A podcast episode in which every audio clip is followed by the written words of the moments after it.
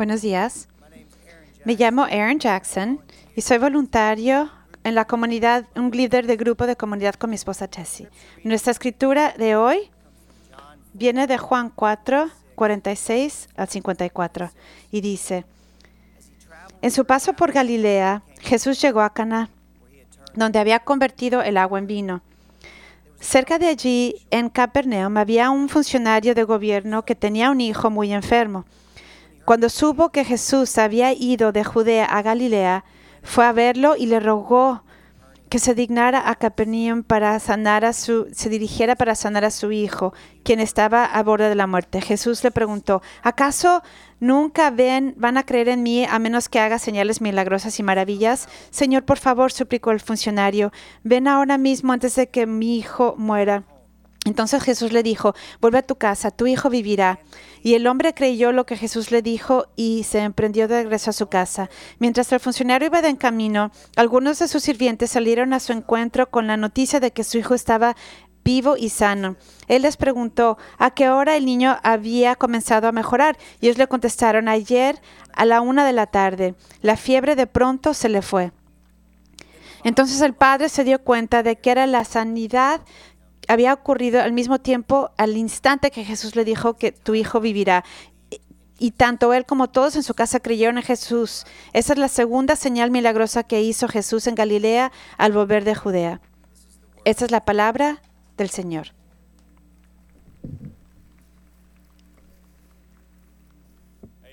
Amén y amén. ¿Cómo están? Muy bien. Estaban cantando esta mañana. Vamos. Les dije antes y les diré otra vez. Ustedes cantan y el mensaje se pone mejor. Estoy muy agradecido de estar aquí. Yo me llamo JC, soy uno de los pastores y continuamos nuestra serie que se llama Jesús en el centro de la transformación. Estamos en nuestra segunda semana. Estamos viajando a través de las siete señales del, del, del libro de Juan y estamos hoy en Juan capítulo 4. Hoy vamos a estar hablando de una palabra que ustedes han usado seguro y seguramente han hablado de eso y esa palabra es confianza. Confianza. Quiero preguntarles, ¿qué significa esa palabra confianza? ¿Qué creen que, piensa, que significa? Un examen aquí pequeño. Alguien. Pero si van a decirlo, díganlo fuerte. Creencia, escucha creencia, ¿qué más? Fe, sí. confidencia, perdón. Respeto, integridad. Muy bien, muy bien. Reaseguranza. Ok, les voy a decir lo que Merriam-Webster define esto en el diccionario. La mayoría de las palabras que han dicho. Es una confianza asegurada sobre el carácter, habilidad, fortaleza o verdad de, algún, de alguien o de algo. Yo quiero darles un poco de fotos de lo que yo pienso que, que aplicamos nuestra confianza. Primero, quiero que vean esto. Tal vez no todos ustedes ponen su confianza de esta manera, pero esa persona está aplicando su confianza en esa cuerda ahí pequeña sobre las cataratas del Niágara. También está esto, que muchos de ustedes lo hacen todo el tiempo. Ese hermoso puente. Están poniendo su confianza en ese puente que, los pueda sostener a ustedes y todos los que están ahí manejando por ahí, que no se caigan al mar. Aunque yo pienso que estas son fotos muy conscientes de la confianza. Si buscan en Google ¿Qué es, una, ¿qué es lo que encontramos cuando algo surge en nuestra búsqueda? Esto. Yo no soy un fan de esto, de una caída de confianza, pero les voy a decir que caerse así en un grupo de personas que todos van a estar muy avergonzados si te sueltan, te dejan caer, no como que me da mucha confianza, pero sí extiende un poco de confianza. Y creo que cada una de estas cosas tiene sentido con la definición de confianza creo que ustedes pueden entender que cada una tiene muchos niveles diferentes de la cantidad de confianza que se requiere. ¿Han tenido que confiar en alguien en su vida sin tener ninguna evidencia previa de que se, les puede confiar o no? ¿Qué tal si no conocen, el carácter de la persona o confían en algo más profundo o, o más seguro de lo que normalmente necesitarían para confiar en alguien? La historia de hoy es un ejemplo de eso mismo. Vamos a ver la segunda señal en el, en Juan. Un hombre que fue transformado por una palabra. Transformado por una palabra. Si tienen su pasaje, saquen las tres cosas. La primera es esto. La ansiedad nos hace creer, llama a creer. Al atravesar, al su paso por Galilea llegó a Canaán, en donde había convertido el agua en vino. Cerca de ahí había en Capernaum había un funcionario de gobierno que tenía un hijo muy enfermo. Cuando supo que Jesús había ido a Judea, de Judea a Galilea, fue a verlo y le rogó que se dirigiera a Capernaum para sanar a su hijo que estaba a punto de, al borde de la muerte. Jesús se regresa al lugar a donde había hecho la primera señal en el Evangelio de Juan, en donde había hecho el milagro de convertir el agua a vino. Al regresar, había un oficial real, el que su hijo estaba muy enfermo. Ahora, pienso que es necesario para nosotros ver lo que está pasando alrededor en la historia lo que Juan está poniendo juntos, está uniendo para que los que están leyendo la historia entiendan lo que está tratando de comunicar Jesús aquí en esta plática que le da este hombre. Unos versos antes de eso, Jesús fue a Galilea. Él mismo había dicho que un profeta no se honra en su propio pueblo. Sí, los galileanos lo, dieron la bienvenida, pero cuando estaban ahí en Jerusalén para la Pascua, y vieron todo lo que había hecho ahí, Juan nos dice este pedacito que Jesús mismo dijo que un profeta no es bienvenido en su propia en su pueblo de natalidad, pero esta gente sí le dio la bienvenida. La pregunta es por qué le, le dieron la bienvenida.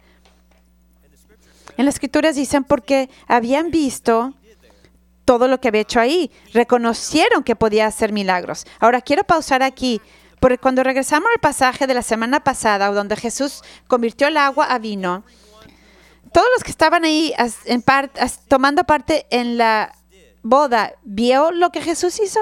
No.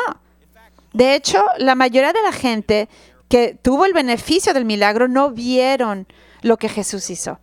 Había dos grupos de personas. Uno que era una persona, la madre de Jesús, y el otro grupo de personas que vieron lo que Jesús hizo. hizo ¿quién, ¿Eran quién? Los sirvientes. Ellos participaron en el milagro de Jesús y lograron tener esa experiencia de lleno. Vieron todo. Pero, ¿qué, ¿qué vio la gente? ¿Qué fue lo que vieron? Bueno, vieron lo que el maestro de ceremonias vio, que normalmente el, el vino el peor vino se, servía al final cuando todos estaban un poquito borrachitos y donde su, su, paladar no está tan limpio como lo hubiera habido, como hubiera estado antes. Y como dice el maestro de ceremonias, nadie guarda el mejor vino para el final. Esto es increíble. Entonces, al ellos ver todo lo que él hizo, no vieron de lleno cómo lo había hecho. Yo creo que es importante para nosotros entender esto porque, porque están experimentando, teniendo la experiencia del resultado del poder milagroso de Jesús, pero no están viendo todo, todos los problemas, el problema que había pasado antes. Entonces Jesús, después de que este hombre hizo su petición, Jesús respondió de esta manera. Él le preguntó, ¿vas? ¿No van a creer en mí hasta ver señales milagrosas. Le pregunto, ¿acaso nunca van a creer en mí a menos de que vean señales milagrosas y maravillas? Al este hombre eh, pedirle esto a Jesús, también está hablando en la multitud. La palabra aquí griega es plural. Básicamente Jesús está diciendo yo, que es un dicho aquí en el sur. Jesús no está solamente hablándole al hombre, está hablando a toda la gente de los Galileos. Pero yo creo que Juan quería que viéramos lo que Jesús en realidad estaba, a donde quería que supieran. Antes de que Jesús hiciera este milagro, había estado en otro lugar que se llamaba Samaria. Samaria. Y estaba con esa gente, los samaritanos. Y vemos esto en las escrituras de Juan, donde dice, los samaritanos del milagro creían en Jesús porque la mujer había dicho, me dijo todo lo que yo había hecho. Cuando vinieron a verlo, le pidieron que se quedara en su pueblo dos días, mucho tiempo para que creyeran en él. Luego le dijeron a la mujer, ahora creemos, no solo por lo que tú nos dijiste, sino porque lo hemos oído en persona. Ahora sabemos que Él es realmente el Salvador del mundo. Ahora ustedes pueden ver que ellos creyeron basados en el testimonio de una mujer que tenía miedo mostrar su cara en público. Había viajado al pozo para que nadie tuviera interacción con ella porque la gente hubiera estado ocupada a esa hora del día. Y ella había vivido una vida, tenía una historia y Jesús le dijo, no solo la porción que ella estaba dispuesta a compartir con él, pero también la porción que no quería compartir con él. Y ella se fue de esa interacción cambiada. Y el pueblo en el que ella parte, la aldea, no necesitaba ver a Jesús hacer un milagro, porque escucharon el testimonio de una vida cambiada. Y le preguntaron a Jesús, le pidieron que se quedara y les dijera más. Y lo hizo. Y creyeron un, una ocurrencia milagrosa, creyeron en su palabra y en su persona. Entonces, en el verso 42 vemos exactamente lo que dicen que creen, que Él es el Salvador del mundo. Es, es, algo muy claro, es una profesión de fe clara. Están reconociendo que no es un mago, no es un gran maestro, Él es el Mesías. Ha venido a salvarnos de nuestros pecados. Ahora, padres, quiero hablar con ustedes rápido. Acérquense por un, segundo. Sus hijos. ¿Creen sus hijos lo que ustedes van a hacer basado solamente en su palabra, en sus palabras? O tienen que ser sus palabras, tienen que ser acompañadas de señales y maravillas. Sean honestos. Sean honestos. ¿Ellos confían en su palabra o necesitan un poquito extra. Ahora quiero yo hablar con ustedes, padres. Cuando hablan de, piensen en sus hijos, ¿creen sus palabras? También tienen ellos que tener sus palabras acompañadas de señales y maravillas. Nosotros hacemos esto todos los días en nuestra interacción con las personas. Nos comparten palabras y basadas en nuestra nuestras experiencias con ellos, ya sea que vamos a creer lo que nos tienen que decir o decimos, eh, ah, seguramente están mintiendo. Aún este hombre que había venido hacia Jesús tuvo una, una carga legítima por su hijo. Y muchos de ustedes aquí en esta habitación ahora también tienen una carga legítima con la que vienen. Me imagino que para algunos de ustedes aún caminar a través de estas puertas hoy fue difícil. Ahora, tal vez no sea por, por años de, cargas y batallas con la iglesia o la gente dentro de la iglesia, tal vez haya sido porque tuvieron una, discutieron con sus esposas, sus hijos afuera de las puertas. Y fue un, tal vez fue un poquito más difícil que antes. Hasta orarle a Dios porque este sufrimiento o esta carga que cargan con ustedes es difícil. Algunos de nosotros también hemos confiado y hemos visto las señales maravillosas y grandiosas de Dios en nuestra vida, pero ahora, en este momento de tiempo, venimos hacia Jesús por desesperación y le estamos preguntando, ¿podemos confiar en ti? ¿Puedes, ¿Podemos confiar en ti? El salmista lo pone de esta manera. El Señor oye a los suyos cuando claman a Él por ayuda. Los rescata de todas sus dificultades. El Señor está cerca de los que tienen quebrantado el corazón y rescata a los de espíritu destrozado. Cristo puede ser, se puede confiar en, Él con nuestras calamidades. Jesús Cristo escucha nuestras oraciones cuando estamos con carga. Muchas veces lo he dicho de esta manera. Los oídos de, de Dios siempre están abiertos cuando, cuando oramos. Tenemos que acercarnos a Dios con fe sin saber específicamente cómo nos va a contestar. Pero debemos saber que Él siempre va a rescatar que son sus, a los que son sus hijos. Eso es la esencia de la fe. No saber cómo va a ser el resultado, pero confiar y creer lo que yo sé que es cierto, aún cuando no lo puedo ver.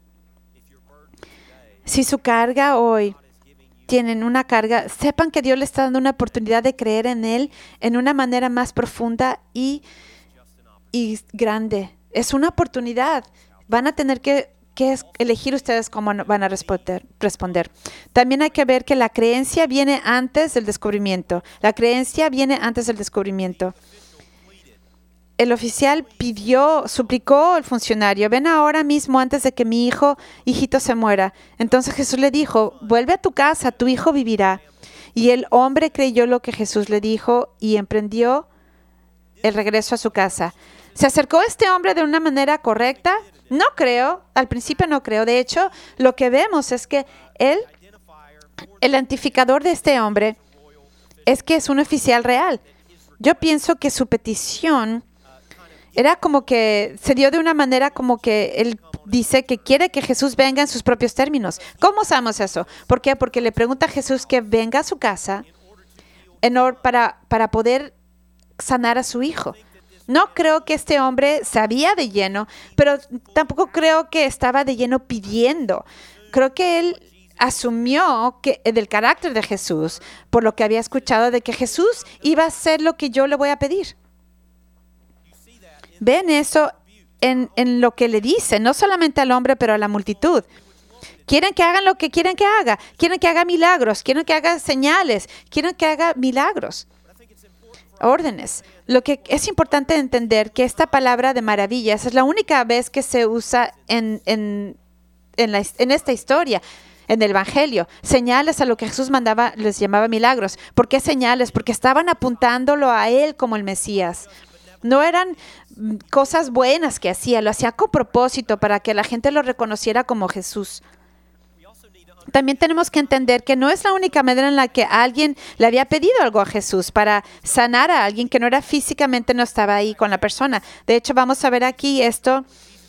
Cuando Jesús regresó a, Capernaum, un oficial romano se le acercó y le rogó, Señor, mi joven siervo está en cama, paralizado y con terribles dolores. Iré a sanarlo, dijo Jesús. Señor, dijo el oficial, no soy digno de que entres en mi casa. Tan solo pronuncia la palabra de donde estás y mi siervo se sanará.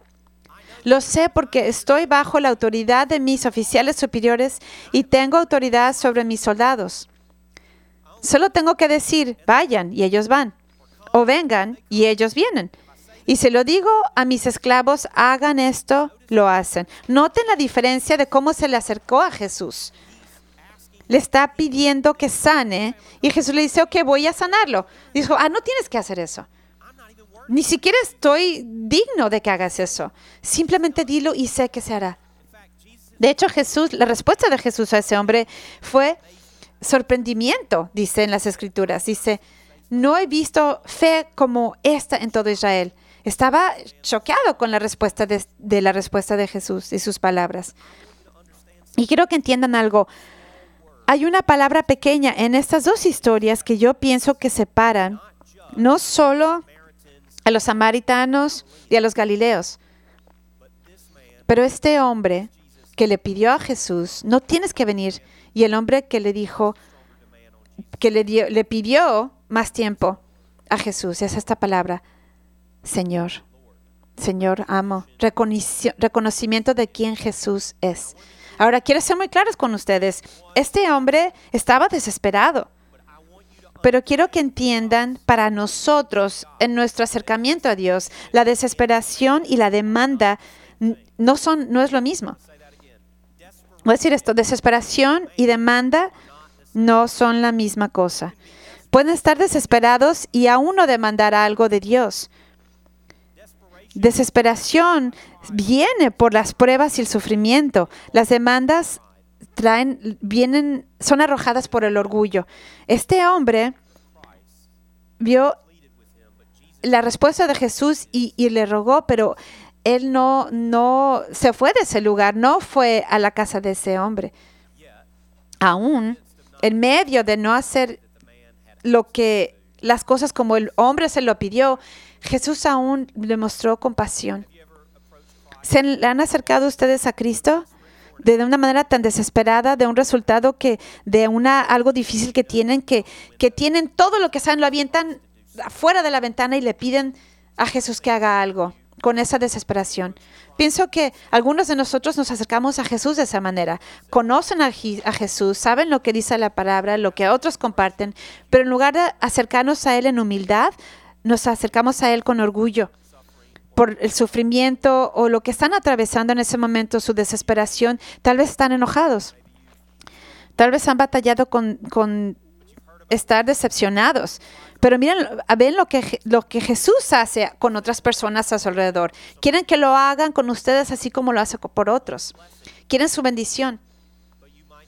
Pero tal vez no quieran rendirse. Tal vez quieran el milagro.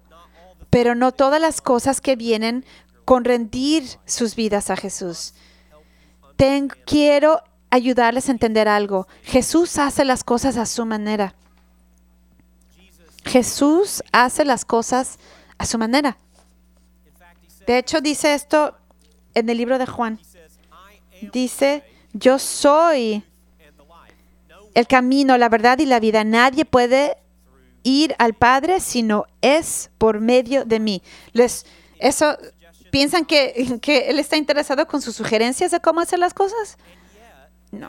Y aún eso no significa que le falta compasión por sus problemas. Jesús es y siempre ha sido Dios.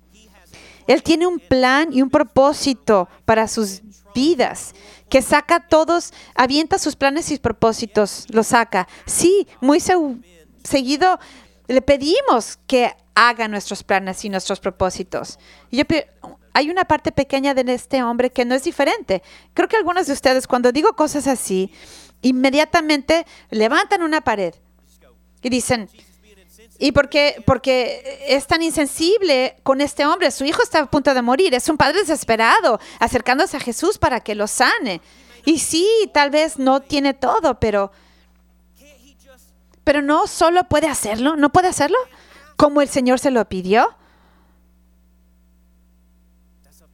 Eso es, es, no es de nosotros para decidir, es de Jesús. De hecho, es otra, otra manera de ver esta palabra. Confianza, confiar que su, su plan es más grande que el de ustedes. Confiar de que en medio de todo y diga que no, Él sabe que es mejor. Pero Jesús le dijo a este hombre, regresa a tu casa, tu hijo vivirá. ¿Es Jesús un profeta sin, sin sentimientos y no tiene tiempo para niños enfermos? No. Jesús es su carácter de Jesús y, y su disposición hacia nosotros. Es compasión. Y con, es con compasión y con amor.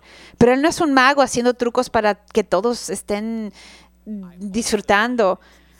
Pienso que también Jesús está mostrando lo que es primordial para Él y para la multitud. Creo que Jesús está diciendo, tu fe me importa más que estos milagros. Tu fe me importa más que estos milagros. Entonces él le, da esa respuesta a, este hombre. No creo que, que el acercamiento de este hombre a Jesús fue muy correcto cuando lo regañó. Creo que contestó de la manera correcta. Cuando Jesús lo rechazó y le pidió y le rogó a Jesús, y cuando Jesús habló otra vez y le dijo, ve a casa, tu hijo va a vivir, se fue inmediatamente. Antes de saber si Jesús le había dado la, sanación de su hijo, se fue a su casa. Esto es fe. Esto es confianza.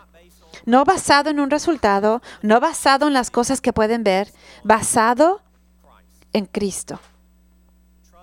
Confiar en Cristo, en su carácter, en su palabra. Hebreos 11, 1 define la fe de esta manera. La fe demuestra la realidad de lo que esperamos. Es la evidencia de las cosas que no podemos ver. Jesús, con solo su palabra, sanó a su hijo. Hizo un poquito de, de sanamiento de larga distancia. Pero lo que quiero que, que noten en esto, al hablar Jesús la palabra, decirle a este hombre, vete a tu casa, tu hijo va a estar sano, va a sanado.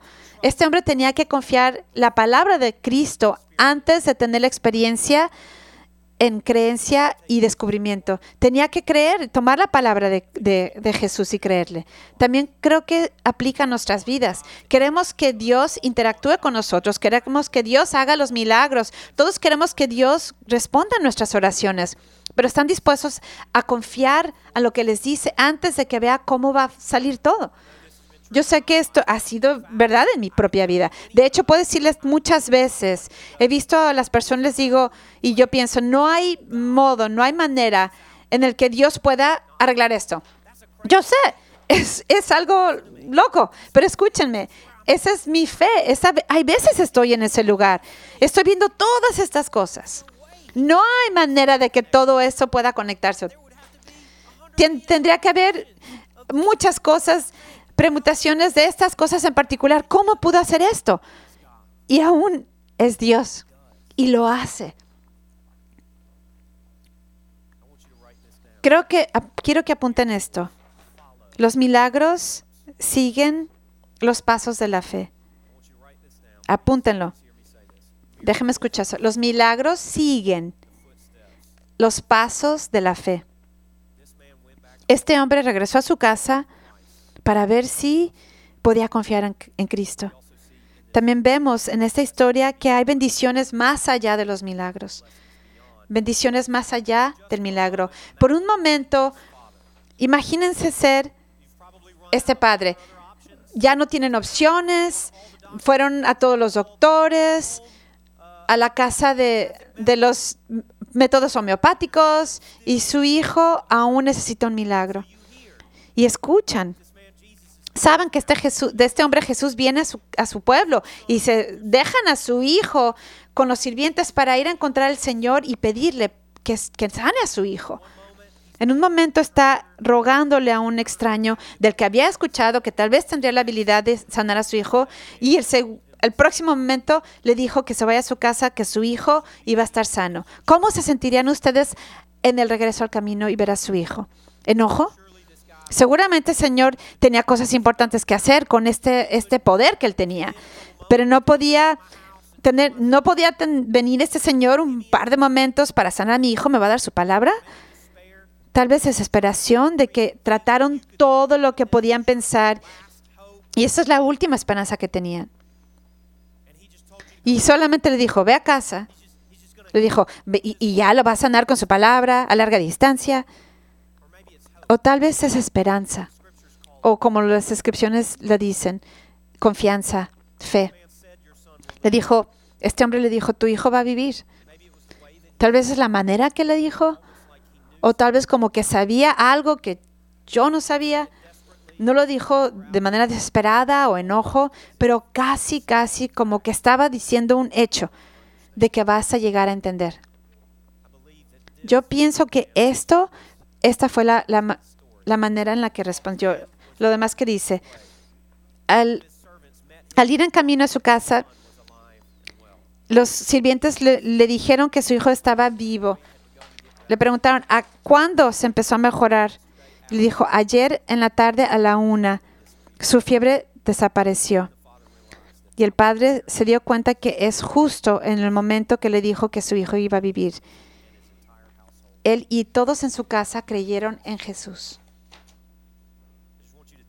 Quiero que tomen un momento y reconozcan que cuando ve a sus sirvientes, aún en ese momento, imagínense, este señor estaba viajando para hablar con un hombre que piensa que tal vez pueda sanar a su hijo.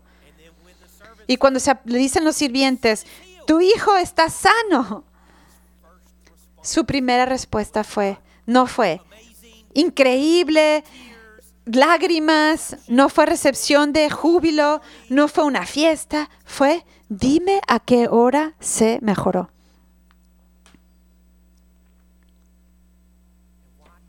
¿Y por qué creen que fue eso? Yo pienso que porque estaba buscando algo más profundo, aún del sanamiento de su hijo, más profundo que eso. ¿Puede este hombre de verdad ser quien dice que es? Y cuando ellos dicen a la una de la tarde, él está como, hot dog. a la una, en realidad, sí. Ahora, yo tengo amigos, este, este fin de semana su hijo se va a casar. Estuvo aquí muchos años y se cambiaron y regresaron. De lo que estábamos hablando en los grupos que estábamos platicando, lo que Dios estaba haciendo en nuestras vidas, orábamos de los, unos para los otros. Y vea cosas cuando digo cosas locas. Y si digo locos, tendrían que estar ahí.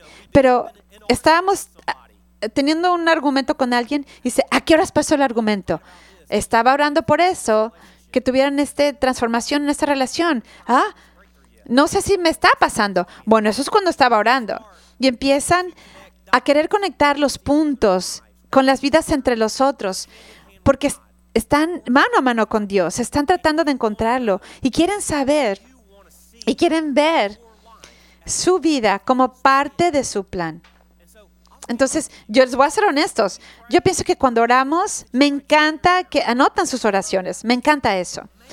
Pero tal vez, tal vez empiezan empiezan a apuntar la hora en lo que oraron eso. Empiezan a apuntar las fechas. Porque cuando ven cómo Dios ha contestado sus oraciones, puedan ver ustedes cuando, cuando lean eso. Y esta frase es una, frase especial para mí y para mis amigos. Es como si hubiera sido orquestado. Dios les está dando, enseñando un poquito más de su plan a los que están poniendo atención. Nuestras cargas, cuando son transformadas por Jesús, no son solo beneficiales para nosotros, sino para otras personas también. De hecho, hay tres ejemplos que les quiero dar de cómo cuando Dios te transforma, es un beneficio para otra gente y están en la pantalla. Primero, que nos convertimos en una presencia diferente. Segundo, Corintios 2, 1, 3, 4. 3.4 dice, toda la alabanza sea para Dios, el Padre de nuestro Señor Jesucristo. Dios es el nuestro Padre misericordioso y la fuente de todo consuelo. Él nos consuela en todas nuestras dificultades para que nosotros podamos consolar a otros. Cuando otros pasen por dificultades, podremos ofrecerles el mismo consuelo que Dios nos ha dado a nosotros. También nos da pasión 3 Juan 1 al 4, no hay nada que me cause más alegría que oír que mis hijos siguen la verdad. Esos no son los hijos biológicos de, Juan, esos los que en los que invirtió su vida. Y el último, el poder. Apocalipsis 12, 11. Ellos lo han vencido, a Satanás, al enemigo, por medio de la sangre del cordero y por el testimonio que dieron y no amaron tanto la vida como para tenerle miedo a la muerte. Estos tres versos nos dan un ejemplo de las bendiciones en las que podemos participar cuando Dios te transforma, para compartir ese beneficio con otras personas. Les voy a mostrar una foto de esto. Cuando yo voy de vacaciones, siempre estoy buscando un postre. Es, es extravaganza para mí. Un banana split a donde voy, siempre donde vayas, literalmente es lo primero en mi agenda. Tengo que encontrar el lugar en el, lugar que tenga el mejor y el más increíble banana split. Yo puedo hacer uno en mi casa, pero hay algo cuando sales de vacaciones que pone mi cuerpo y mi mente y, mi corazón en el lugar perfecto, adecuado. Y el banana split es la, la, lo, lo más extravagante para mí. No es solamente la nieve o el helado, no es uno o dos, son por lo menos tres tres porciones de nieve. No te lo comes eso en un día regular. Ah, estos son vacaciones. Estamos teniendo la experiencia de la bondad de Dios. Y luego le ponen todas estas cositas ricas y te lo sirven en un en una que básicamente con la vacación. Es increíble quiero ser muy honesto con ustedes. A veces cuando nos acercamos a Dios, algunos de nosotros nos acercamos a Él solo esperando migajas. Pero estos versos nos dicen que aún sus, sus transformaciones personales, Jesús tiene tanto más para nosotros de lo que podamos imaginar. Él está haciendo banana splits y dándotelas. Yo sé que, sé que solo quieres esto, pero déjame te digo lo que no sabes. Déjame te digo todas las cosas extras que tengo para ti. Déjame te lo doy todo, todo, todo. Eso es la foto, la imagen que tenemos cuando nos acercamos a Dios con nuestros problemas y respondemos en fe Nos da todo lo extra, todo lo que Él quiere darnos extra. Para mí, eso es la imagen del júbilo de la vida con Dios.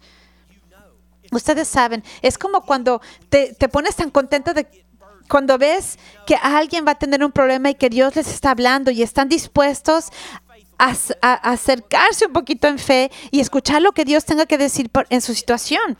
Se emocionan porque saben lo que va a pasar, saben que Dios va a, estar ahí y que cuando lo va a hacer quieres saber cómo está pasando, quieres escuchar esa historia. Y dices, oye, oye, oye, necesito que pongas mucha atención al tiempo, a la hora en que Dios se at- atraviesa, porque Él va a responder, tal vez no como quieres tú, pero lo va a hacer. Y quiero que lo apuntes, porque tal vez estoy llorando en ese justo momento y Dios está contestando tu milagro y yo quiero saber.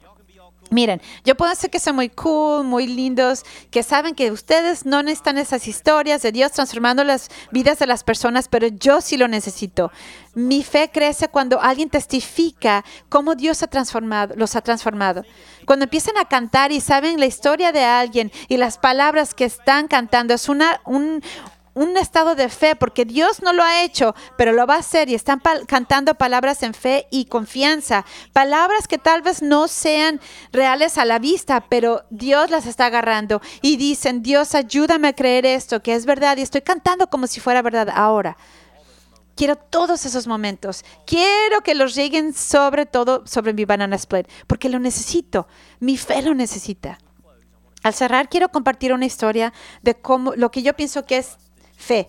El tipo de fe en la que Dios le interesa. Esta foto les enseñé antes. En ocho- en 1859 había un hombre llamado Charles Blondin. Él era un caminaba la cuerda floja y caminaba 160 pies sobre las cataratas del Niágara, ida y vuelta sobre Canadá y Estados Unidos. Muchas multitudes se acercaban para verlo a- atravesar este alambre. Lo veían con shock y oh, asombramiento. Creo que muchos estaban emocionados y otros estaban tal vez queriendo que se cayera, que una vez cruzó en un saco de papas, otra vez en una, bicicleta, otra vez hasta car- cargó una estufa y hizo una omelette. La multitud estaba volviéndose loca. El 15 de julio, Blondin caminó al revés sobre la cuerda de Canadá a Estados Unidos con una carreta y vendado de los ojos. Vio a la multitud. Estaban tan impresionados con sus, sus- lo que podía hacer y les, y les quería emocionarlos más y les preguntó, ¿creen que puedo caminar a través de esta cuerda al empujar una carreta con los ojos vendados y todo? Sí, sí, absolutamente, eso es increíble. Acabamos de ver eso, eso es loco. Eres muy talentoso, tienes muchos... Eres bendecido, hemos visto, cosas que no hemos visto antes. Y les dijo otra vez, ¿creen que puedo atravesar esto empujando una carreta, vendado con una persona dentro de la carreta? Y todos dijeron, absolutamente que sí. Te hemos visto hacer una omelette en la cuerda. Puedes hacer cualquier cosa. Y le preguntó a la multitud, ¿quién se va a meter en la carreta? Creo que Cristo les está preguntando lo mismo a ustedes. Hoy compartió su palabra contigo. Está dando su respuesta. Están dispuestos a meterse en la carreta. No tengo que pasar tiempo diciéndole todos los ejemplos de lo que, que tal vez Cristo les esté diciendo a ustedes. Puede ser un número de cosas, pero ustedes saben si ha hablado. Y Él les está preguntando a ustedes que se metan en la carreta. No solamente ser parte de la multitud que está emocionando, emocionado de que hace todas estas cosas grandiosas, les está diciendo, de verdad confían en mí. De verdad confían en mí. Van vamos a tener los voluntarios aquí al frente de CARE. ¿Hay algún, alguna batalla que están enfrentándose ustedes en la que quieren que Cristo les responda? Al acercarse a Cristo, ¿pueden tomarlo por su palabra? No solamente eso, pero están dispuestos a creer lo que dice antes de tener la experiencia de lo que va a ser. y están dispuestos a compartir con todos nosotros cuando Dios los transforme todas las bendiciones más allá de su milagro. La palabra lo dice muy sencillo. Si confiesan con su boca que Jesús y creen en su corazón que Jesús lo levantó de los muertos, van a ser salvos. Esa oferta es para ustedes, pero ustedes tienen que meterse en la carreta, no solamente sentarse a un lado y ver. Vamos a orar. Dios, te amo. Y estoy agradecido de que no solamente nos das migajas. Tú puedes hacer más de lo que pedimos o lo que nos podemos imaginar. Pero tú eres, te importa más que te creamos a tu palabra. Ayúdanos a ver nuestras propias vidas, al batallar con dudas y dolor, al tener la experiencia de relaciones, de, relaciones rotas, o, batallamos a, rendir nuestras finanzas o otras cosas a ti. Pido Dios que la gente venga cara a cara con lo que les pides, que es, ¿estás dispuesto a meterte en la carreta conmigo? Pido de que si hay alguien que quiere que esté aquí, que tenga que expresar eso hacia Jesús, que se acerque y ore con alguien. Si alguien quiere rendir su vida a ti, que sea hoy el día. Ayúdanos como iglesia, como los hijos de Dios, para compartir la transformación que nos has dado y el aliento ah, con otros. Es en el nombre de Cristo pedimos todo eso. Y toda la gente respondió, amén. Gracias por estar aquí hoy.